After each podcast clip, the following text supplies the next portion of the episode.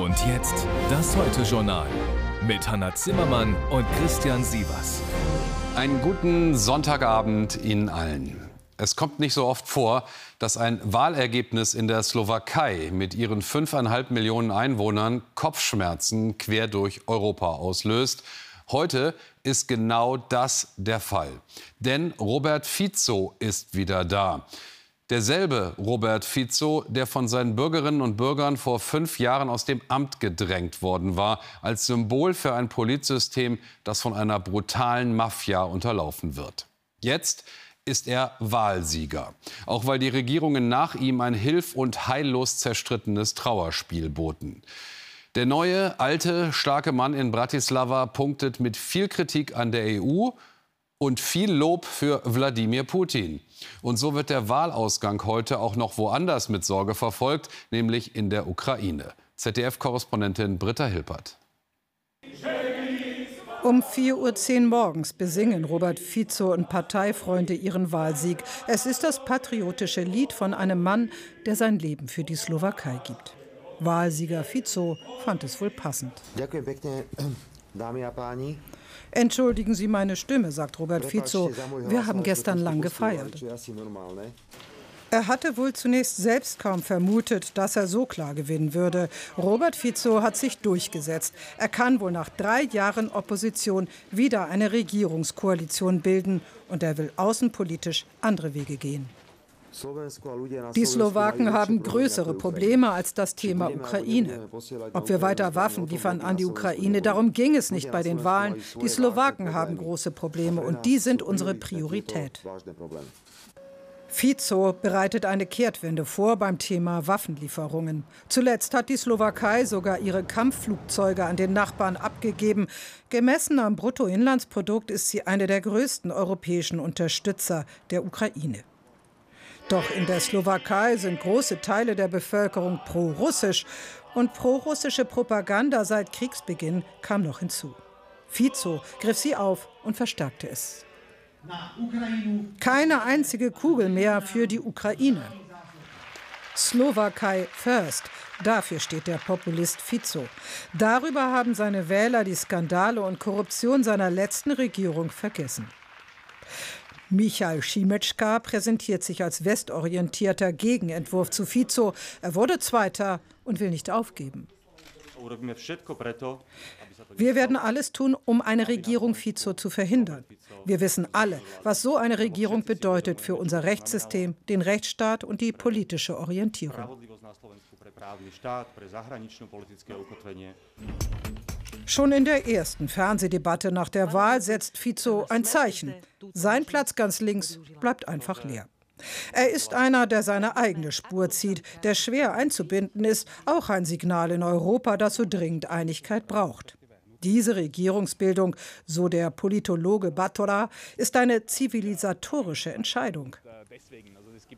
Die Entscheidung ist zwischen dem Osten und dem Westen, also zwischen einer, einer, einer langsamen äh, Veröstlichung, äh, Urbanisierung und Putinisierung in die eine Richtung und, oder äh, eben äh, de, der Möglichkeit, dass die slowakische Gesellschaft äh, und die Slowakei als solche den Staat weiterbildet und die liberale Demokratie aufrechterhält.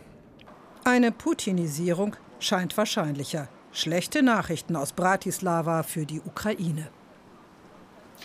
Marie-Agnes Strack-Zimmermann von der FDP, Vorsitzende des Verteidigungsausschusses im Bundestag, immer wieder als vehemente Unterstützerin der Ukraine in der Öffentlichkeit aktiv und jetzt bei uns. Guten Abend, Frau Strack-Zimmermann. Guten Abend. Wenn Sie die aktuellen Entwicklungen sehen, bröckelt da gerade die westliche Hilfe für die Ukraine?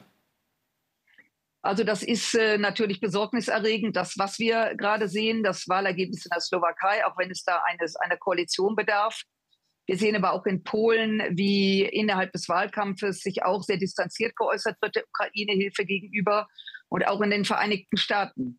Also ich hoffe nicht, dass sie bröckelt, aber was uns natürlich immer besorgt gemacht hat, nämlich, dass wir gewusst haben, dass die Zeit eine große Rolle spielt. Und je länger der Krieg geht, je, je mehr sozusagen Wladimir Putin Zeit bekommt, äh, je enger wird es. Und äh, ich hoffe und befürchte, äh, oder ich besser gesagt, ich hoffe nicht und befürchte, dass das ein Problem werden könnte. Vielleicht bleiben wir noch einen Moment bei der Slowakei. Die war gemessen am Bruttoinlandsprodukt einer der größten Unterstützer in Europa. Munition, MiG-Kampfjets. Jetzt sagt der Wahlsieger, die Slowakei hat größere Probleme als Ukraine-Hilfe. Er werde nicht einen Schuss Munition mehr liefern. Was heißt denn das ganz konkret für die Ukraine, wenn man bedenkt, dass die Slowakei ja auch sowas wie ein Zentrum für Reparatur und äh, Lieferung von westlichen Waffen war? Oder ist, aktuell also, zumindest noch. Ja. Das, das wird die Ukraine natürlich zu Recht beunruhigen, dieses Wahlergebnis. Äh, aber natürlich muss der Neugewählte eine Koalition aufbauen. Und dann bedarf es natürlich auch dringender Gespräche zwischen der Ukraine. Ich bin sicher, dass der ukrainische Präsident das machen wird, mit der neuen Regierung zu sprechen, so auch wie mit Polen. Denn das zahlt ja sonst ein auf das, was Putin ja gehofft hat, dass diese Allianz der europäischen Staaten, interessanterweise gerade die, die ganz nah an Russland dran sind, also wissen sollten, dass wenn Putin Erfolg hat mit seinem Übergriff auf die Ukraine, dass er möglicherweise dann natürlich auch übergreift auf Polen beziehungsweise die Slowakei. Und insofern gehe ich davon aus, dass Wladimir Zelensky, besser gesagt auch die Europäische Union, dringend das Gespräch suchen muss, wie die Hilfe weiter aussieht. Mhm. Volodymyr Zelensky, meinen Sie den ukrainischen äh, Präsidenten? Noch mal ganz kurz zur Slowakei. Die hat ja ihr Luftabwehrraketensystem und ihre MiG-Kampfflugzeuge an die Ukraine übergeben. Etwas, was auch Sie ja immer äh, gefordert haben, Frau Strack-Zimmermann. Jetzt führt das allerdings dazu, dass die Slowakei den eigenen Luftraum aktuell nicht mehr selbst schützen kann. Auch Polen sagt ja jetzt, wir kaufen neue Waffen erstmal für uns selbst, nicht für die Ukraine. Kann man das diesen Staaten denn verdenken? Nein, ich glaube, man kann natürlich keinem irgendwas verdenken. Es ist ja so, dass auch die Bundesrepublik Deutschland auf den Bestand der eigenen Armee zurückgreift. Und selbstverständlich muss jedes Land für sich entscheiden, wie weit die Hilfe geht. Da steht uns auch nicht zu, da Ansagen zu machen.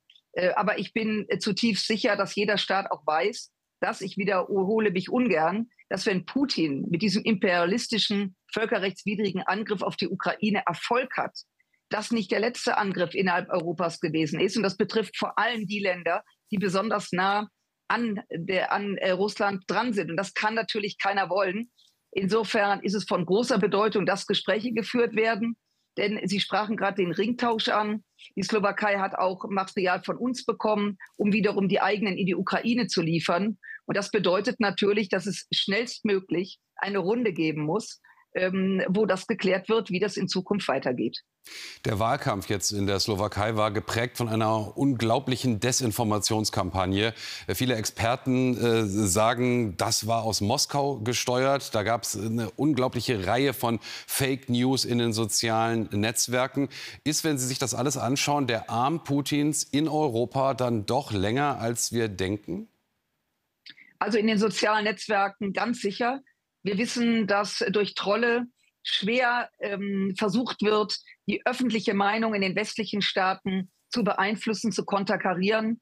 Das kann möglicherweise mit ein Grund sein. Ich will das jetzt nicht voreilig sagen, aber wir wissen, dass diese sogenannten hybriden Angriffe deutlich über die Ukraine hinausgehen. Also besonders die Staaten eben wuschig macht, die bereit sind zu helfen. Und deswegen müssen wir davon ausgehen, dass auch diese Wahl gesteuert wurde von Moskau. Es ist übrigens für uns, auch für die kommenden Wahlen, die in Deutschland anstehen, die Europawahl, die Bundestagswahl, dass da auch ein ganz, ganz langer Arm reicht und wir uns besonders schützen müssen, um die öffentliche Meinung eben, äh, ja, dass die eben nicht so beeinflusst wird von Lügengeschichten, von Trollen, dass das ein Ergebnis hat letztlich für die Wahl.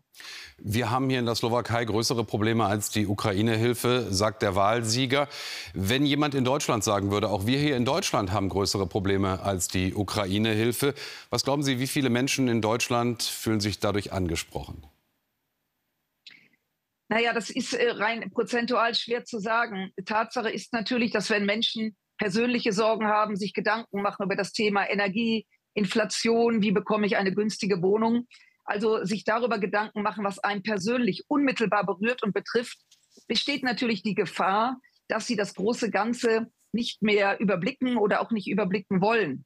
Aber das ist natürlich unsere Aufgabe, Politik zu erklären, ihre Aufgabe als Medienpolitik zu erklären dass also unser persönliches Wohlergehen nicht vor der Haustür endet oder bis, sondern dass es eben weitreichende Folgen hat, wenn Putin mit diesem Angriff Erfolg hat. Das ist unsere Aufgabe, das zu tun. Ich verstehe, dass es Menschen gibt, die machen sich Sorgen, die haben keine Lust mehr, diesen Krieg zu betrachten und zu sehen. Tatsache ist aber, dass in der Ukraine nach wie vor gemordet, vergewaltigt, verschleppt wird. Dieses Land kämpft und es kämpft letztlich auch für unsere Freiheit in Frieden. Sagt die Chefin des Verteidigungsausschusses im Deutschen Bundestag. Frau Strack-Zimmermann, vielen Dank für das Gespräch. Ich danke Ihnen und wie in dem Gespräch, das wir aufgezeichnet haben, ja schon mehrfach angeklungen ist, auch in Polen gibt es eine Wahl mit enormen Folgen in zwei Wochen am 15. Oktober.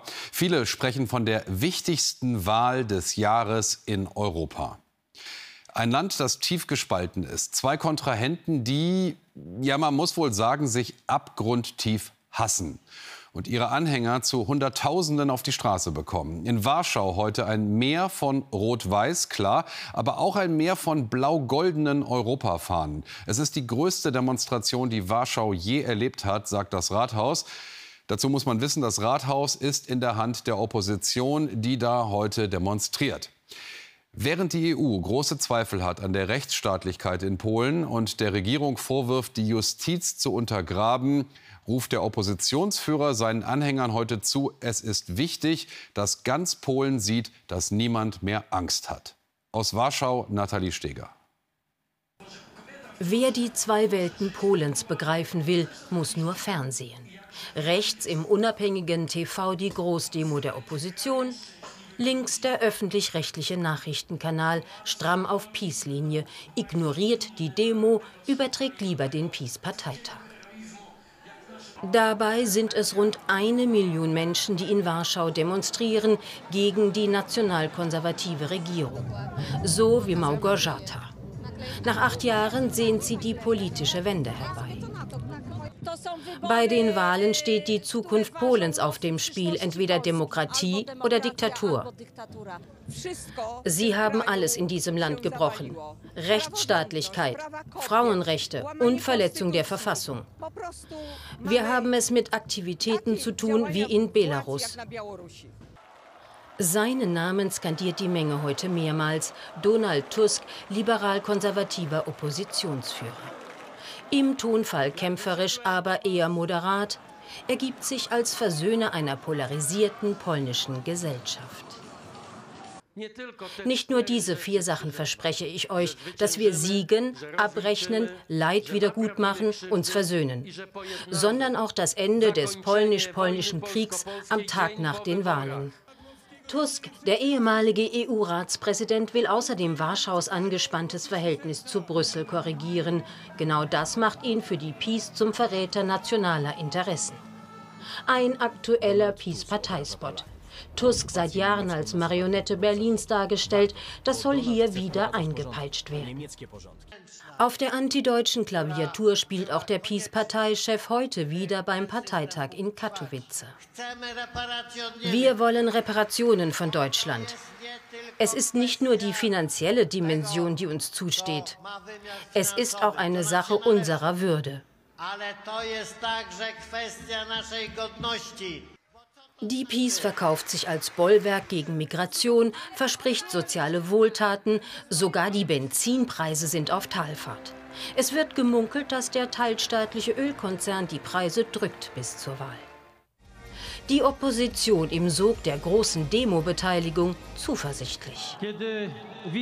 Wenn ich dieses Meer von Herzen sehe, dann spüre ich sehr wohl, dass dieser Wendemoment in der Geschichte unseres Heimatlandes kommt. In Warschau war aber nur die eine Seite Polens auf der Straße. In den Umfragen liegt Tusks Bürgerkoalition auf Rang 2, allerdings droht der PiS der Verlust der absoluten Mehrheit. Sie könnte versuchen, die Ultrarechten rüberzuziehen. Der Endspurt einer wahren Richtungswahl hat begonnen. Ja, wir können gespannt sein. Wie gesagt, in zwei Wochen wird in Polen gewählt. Selbst sehen, was ist, mit eigenen Augen vor Ort, das ist die erste und die wichtigste Leitlinie im Journalismus und der Grund, weshalb Sie erwarten dürfen, dass wir alles tun, um bei entscheidenden Entwicklungen direkt vor Ort zu sein.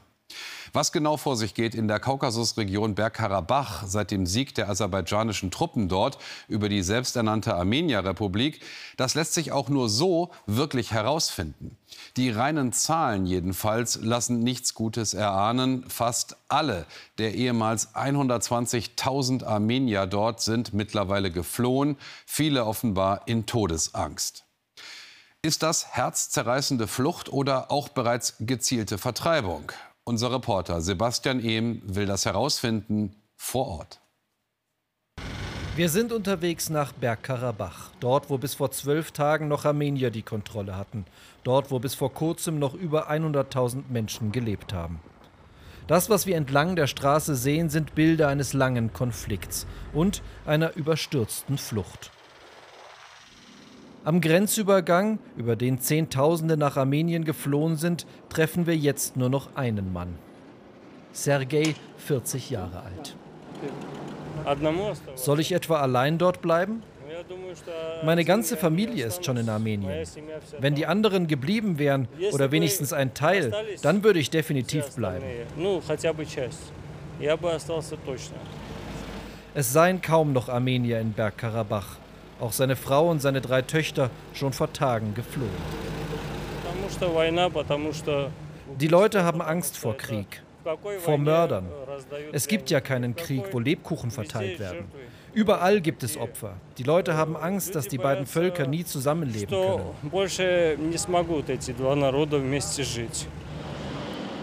Während Sergei seine Heimat wahrscheinlich für immer verlässt, inszeniert der aserbaidschanische Grenzschutz vor der internationalen Presse eine Wachablösung. Unsere Reise nach Bergkarabach ist von den Behörden vorgeplant. Trotzdem kommt es immer wieder zu zufälligen Begegnungen. Der Zeitpunkt der Reise dürfte kein Zufall sein. Man will uns zeigen, hier hat jetzt Aserbaidschan das Sagen. In Gebiete, wo sich noch Armenier befinden, lässt man uns aber nicht. Offiziell aus Sicherheitsgründen. Wie es den wenigen verbliebenen Menschen dort geht, unklar. Zufällig stoßen wir auf den letzten Bus, der Geflüchtete nach Armenien bringt die mehrheitlich alten Menschen verängstigt und auch wütend auf den armenischen Regierungschef Pashinyan, der ihnen nicht geholfen hat.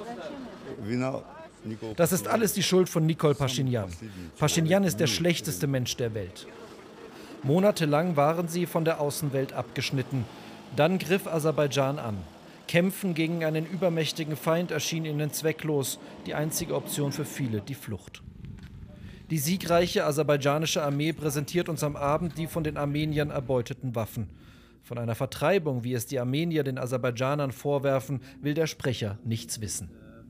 Nein, wir haben niemanden vertrieben. Es ist deren Wahl. Ich weiß nicht, das müssen Sie die fragen. Aserbaidschan behauptet, jeder Karabach-Armenier könne Teil ihres Staates werden. Aber die meisten Armenier fürchten sich vor Unterdrückung. Jetzt scheint ihre Zeit in Bergkarabach vorbei. Weitere wichtige Nachrichten von diesem Sonntag jetzt mit dir, Hanna. Ja, und da blicken wir zunächst auf die türkische Hauptstadt Ankara. Dort hat es heute Morgen nahe des Parlaments einen Bombenanschlag gegeben. Mittlerweile bekannte sich laut einem Bericht die verbotene kurdische Arbeiterpartei PKK zu dem Angriff. Das türkische Innenministerium sprach von zwei Terroristen, von denen sich einer vor einem Eingang des Ministeriums in die Luft gesprengt habe. Der zweite Angreifer sei erschossen worden. Die Tat ereignete sich wenige Stunden vor der Wiedereröffnung des Parlaments nach der Sommerpause. Der Deutsche Städtetag warnt vor einem Aus des Deutschlandtickets, sollten Bund und Länder keine zusätzlichen Finanzmittel zur Verfügung stellen. Es sei absolut inakzeptabel, dass Bundesverkehrsminister Wissing die Mitfinanzierung der erwarteten Mehrkosten im Jahr 2024 ablehne, sagte Hauptgeschäftsführer Dedi der Funke Mediengruppe. Der Verband Deutscher Verkehrsunternehmen rechnet für das kommende Jahr mit Zusatzkosten von 1,1 Milliarden Euro. Die Bundesländer hatten sich bereits dazu bereit bereit erklärt, mögliche Mehrkosten zur Hälfte zu übernehmen. Der US-Kongress hat eine drohende Haushaltssperre in den Vereinigten Staaten erstmal abgewendet. Nur wenige Stunden vor Ablauf der Frist stimmten Repräsentantenhaus und Senat für einen Übergangshaushalt. Dieser gilt nun bis Mitte November. Der Entwurf für den Kompromiss war vom republikanischen Vorsitzenden des Repräsentantenhauses McCarthy eingebracht worden. Gegen ihn regt sich nun Widerstand in der eigenen Partei. Die Hardliner kritisieren, dass der Übergangshaushalt nicht die weitgehenden Budgetkürzungen enthält, die sie gefordert hatten. Gestrichen wurde allerdings die Ukraine-Hilfe. Im spanischen Murcia sind bei einem Brand in mehreren angrenzenden Diskotheken mindestens 13 Menschen ums Leben gekommen. Weitere Personen werden laut Behörden noch vermisst. Das Feuer war gegen 6 Uhr morgens ausgebrochen und hatte sich schnell ausgebreitet. Die Ursache ist noch unklar. Erst mehrere Stunden später konnte der Brand gelöscht werden. Nach Deutschland. Die Bundesautobahn 66, von manchen auch liebevoll Hessens Route 66 genannt, geht als Rhein-Main-Schnellweg von der Landeshauptstadt Wiesbaden in die Bankenmetropole Frankfurt und dann auf der anderen Seite von Hessens größter Stadt weiter östlich Richtung Fulda. Das ist der Teil, der weniger Aufmerksamkeit bekommt, aber viel zu erzählen hat. Isabel Della Vega war genau dort unterwegs, Route 66 auf Hessisch, genau eine Woche vor der Wahl. Frankfurt, die Wirtschaftsmetropole. Von hier aus entlang der A66 starten wir unsere Tour. Hier haben schon bei der letzten Wahl viele AfD gewählt. Wie sieht es jetzt aus? Freigericht, unsere erste Station, die Eisdiele im Zentrum. Paula Fonseca ist die Inhaberin. Wo sieht sie die Probleme im Ort? Früher habe ich immer zum Beispiel nach der Arbeit immer alleine gelaufen. Ohne Angst. Heute habe ich Angst. Wovor? Ja, weil jede Ecke stehen Männer mit Messer und also ich bin selbst Ausländer, ne? aber wir sind in Deutschland, wir müssen die Deutsch machen. Wir müssen richtig integrieren und alles machen wie die Deutsch. Fertig. Ob sie die AfD wählen wird, das weiß sie noch nicht. Wir fahren weiter in Richtung Osten. Arm wirken die Orte hier nicht und es gibt auch nicht mehr Arbeitslose als woanders. Das Städtchen Gelnhausen hat eine starke AfD, erzählt uns Alexander Schoppbach. Er organisiert deshalb jede Woche eine Mahnwache gegen rechts und glaubt, dass das Erstarken der Rechten in der Gegend auch mit der ländlichen Strukturschwäche zusammenhängt. Nehmen Sie den Ausbau des ÖPNV, nehmen Sie die medizinische Grundversorgung. Wir haben dort also eine Verdichtung der Problemstellungen, die den Bürger direkt betreffen. Und das macht den Bürger umso anfälliger für den Wolf im Schafspelz, für die AfD. Nächstes Ziel eine Wahlkampfveranstaltung der AfD in Bad Sodensalmünster. Beatrix von Storch ist da. Wieder steht das Thema Migration ganz vorn. So geht es also nicht weiter. Wir werden überschwemmt. Was eine Regierungsbeteiligung der AfD in Hessen denn da ausrichten könnte, fragen wir. Ja, auf jeden Fall mal die Grenzsicherung. Das ist erstmal wichtig. Das können Sie schon mal machen. Und nicht, der Asyl braucht, der kann natürlich hier reinkommen, ist kein Thema. Aber dann nicht alle. Weil wir für euch sind, sind Sie gegen uns, wir und Sie. Und dazwischen wird der Spalt immer größer. Das wird deutlich, als wir in Neuhof ankommen. Wir sprechen mit Ilona und Carola, ob sie auch AfD wählen. Ja, ja, auf jeden Fall. Ne? So mit dieser ganzen Energiepolitik. Ne? Das ist, das kann man, man kann nicht alles den Bürgern zumuten, dem arbeitenden Volk. Ne? Und dann, die anderen kommen, kriegen alles ne? und ja, nee, so geht das nicht. Ihre Schwester Ilona lebt nicht hier, sondern in Sachsen-Anhalt. Ich würde die nie ums Verrecken wählen. Und was denkst du, was die machen? Ja, die setzen sich fest und dann haben wir es wie äh, 39 bis das 45. Glaubst du ganz ja, im das Ernst? ich ja. Nein, das würde kein Mensch mehr zulassen. Auch Simon Jürgen ist richtig wütend auf die Regierung und auf die AfD. Ich habe mich immer gefragt, wie der Adolf an die Macht gekommen ist, aber mittlerweile weiß ich, wie der an die Macht gekommen ist. Dadurch, dass die Bundespolitik einfach nur Scheiße baut, auf Deutsch gesagt, wird die AfD immer stärker mit ihren populistischen Themen. Endstation Fulda. Auf dem Universitätsplatz verteilt die AfD Rostbratwürste. Der Andrang ist groß und die Flüchtlinge sind auch hier das Aufregerthema. Ja, die vielen Leute hier und äh, äh, leben von unseren Steuern. Ja, es ist doch so. Weil sie verfolgt werden? Nee. Also da gibt es ja noch andere Länder, wo man reingehen kann, aber hier kriegen sie ja Geld. Mit der AfD wächst auch die Angst vor ihr. Weil wir dann das hätten, was wir unter Hitler haben, hatten, nämlich einen rechtslosen Staat. Früher hatten die Springerstiefel an und Klatzen. Den rechten Pöbel möchte ich nicht haben. Wir fahren zurück mit dem Eindruck, dass die Zustimmung zur AfD, aber auch ihre Gegnerschaft entlang der A66 immer größer wurde. Jetzt was ganz anderes in dieser Sendung, nämlich Sportliches an diesem Sonntag. Hanna, ich bin gespannt. In der Fußball-Bundesliga gab es heute zwei Begegnungen. Darmstadt 98 traf auf Werder Bremen und feierte seinen ersten Saisonsieg, Endstand 4 zu 2. Und außerdem spielte der SC Freiburg gegen den FC Augsburg. Die Freiburger gewannen mit 2 zu 0. Auch für sie war es der erste Triumph nach drei Spielen ohne Sieg. Überraschungserfolg für die deutsche Springreiter-Nationalmannschaft. Das Quartett hat in Barcelona das Finale der Nations Cup-Serie gewonnen. Auch Schlussreiter Richard Vogel auf Hengst United Touch S glänzte mit einer Null-Fehler-Runde. Er sicherte so für das Team den Sieg vor Frankreich und Belgien. Und das nach einer eher enttäuschenden Saison. Und jetzt wie immer an dieser Stelle, Sie haben es bestimmt schon erwartet, gucken wir auf das, was wichtig wird. Der Heute-Journal-Ausblick von Jörg Bill.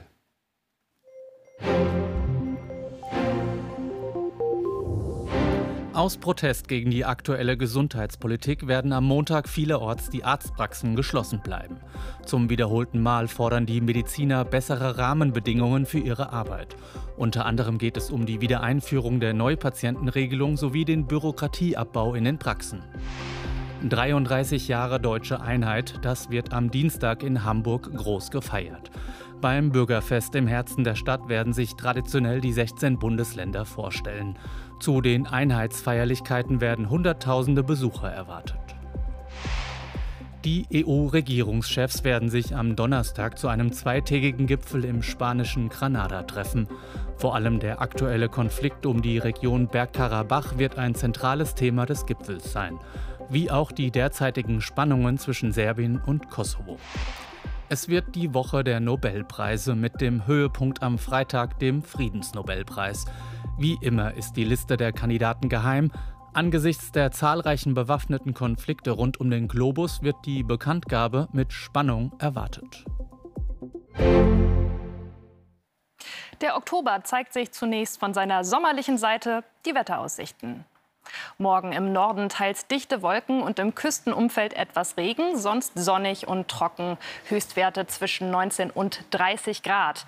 Am Dienstag teilweise noch ungewöhnlich warm und von Westen aufkommende Schauer und Gewitter. Anschließend etwas kühler, im Norden wechselhaft, im Süden sonnig. Und jetzt ein Ständchen zum Geburtstag.